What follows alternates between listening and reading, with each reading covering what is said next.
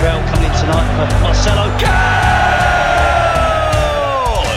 tahu perkembangan dunia bola sepak di Malaysia atau luar negara? Semuanya dalam Bola Bro. Assalamualaikum, salam sejahtera. Kita kembali di Bola Bro bersama dengan saya Hadif Miswan di podcast Ais Kacang ini tentunya kembali untuk kita berbicara berkenaan dengan bola sepak bersama dengan saya di sini. Untuk itu, saya tidak lain dan tidak bukan sekali lagi ditemani oleh dua sahabat baik ini iaitu Ahmad Muzamil dari semuanyabola.com dan juga Khalilo dari padangbolasepak.com. Terima kasih kedua-duanya. Selamat kembali. Sama-sama Nif. Mhm. Terima kasih Anif. Okey, mungkin topik kita pada hari ini tentunya untuk kita berbicara mengenai Piala Malaysia yang sedang hangat diperkatakan iaitu Piala Malaysia siapa juara untuk musim 2018 ini. Hampir ke penghujungnya telah pun kita ketahui ataupun ada dua lagi pasukan yang perlu mencari tempat ke slot 8 terakhir. Muzamil, pilihan anda setakat inilah selepas uh, beberapa perlawanan ini. Pilihan juara ke atau pilihan dua pasukan yang akan mengiringi Okey, kita mulakan sekolah dengan itu? dua pasukan tersebut. Okey, dua pasukan tersebut kalau kita tengok antara JDT, MIFA, Kelantan dan Kedah eh uh, keempat-empat pasukan ini memamerkan persembahan yang mengejutkan. MIFA mengejutkan pada mulanya kemudian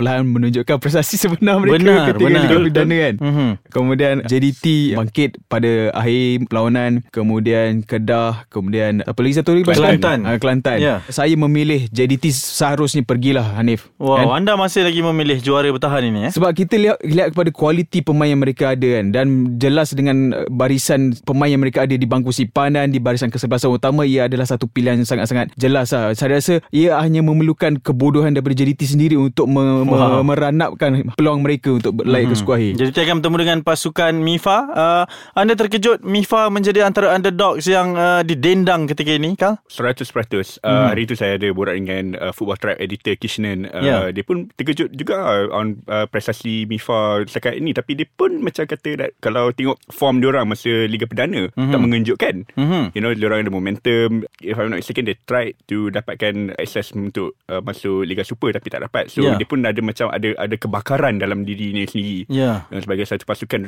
nak, nak kata Eh kita boleh main dengan tim-tim besar tau Mm-hmm. Ah. Okey. Uh, dan berada dalam kumpulan tersebut bukan calang-calang. Eh. Pasukan Ya. Johor Darul Takzim mereka Hmm. tewaskan. Kedah juga mereka memberi cabaran dan juga Kelantan.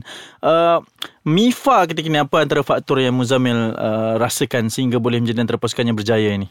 Uh, antara pasukan yang saya se- sering perhatikan dalam Liga Premier pada musim ini adalah uh, MIFA selain daripada UiTM dan Sabah. Ya. Satu perkara yang berbeza tentang MIFA berbanding pada musim lepas dengan musim ini adalah perubahan ketua jurulatih mereka uh, daripada Jacob Joseph kepada K Devon. Hmm. Dan apa yang K Devon buat ni pada uh, pada musim ni adalah menukar sistem mereka. Mereka bermain lebih counter attacking berbanding Jacob Joseph sebelum ni lebih menggalakkan mentaliti menyerang. Kemudian formasi juga diubah, lebih banyak penekanan kepada barisan pertahanan.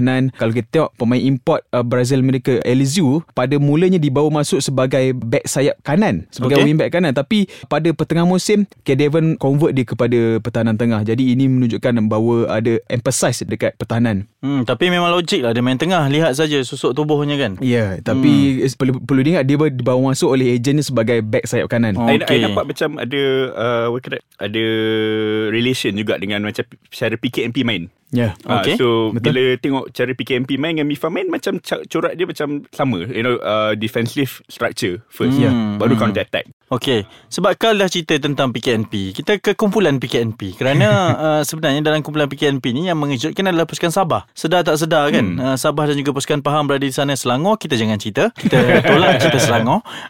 sebab uh, Sabah ini juga uh, apa sebenarnya Kal apabila menjadi pasukan yang bukan pilihan tapi mampu untuk layak sehingga ke peringkat kalah mati ni. Diorang macam ada fight of like kita tak we have nothing to lose. Hmm. So diorang pun macam masuk setiap game macam tak ada nothing to lose. Uh, dia tak lebih banyak pressure kepada opponent. So hmm. itu sebagai satu kelebihan lah. Mhm.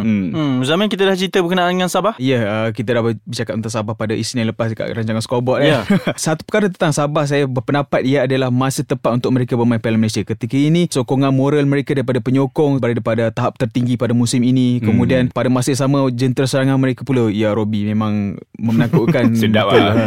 Ya Robi Okay Kita berteriak seketika Kerana selepas ini Kita akan berbicara mengenai Empat lagi pasukan Yang berpeluang untuk menjulang Piala Malaysia Ada di antara mereka Buat pertama kalinya. Berteriak di Ais Kacang Teruskan bersama dengan kami Di Bola Bro Okey, kembali bersama dengan saya di podcast Ais Kacang ini. Boleh ikuti kami di Instagram uh, at Ais Kacang MY ataupun di Twitter at Ais Kacang MY untuk terus mengikuti. Mungkin boleh tahulah bila episod kami dikeluarkan untuk kita terus menyemarakkan lagi rasa cinta dan sayang terhadap bola sepak. Muzamel dan Kal kita nak teruskan uh, kepada pasukan ini.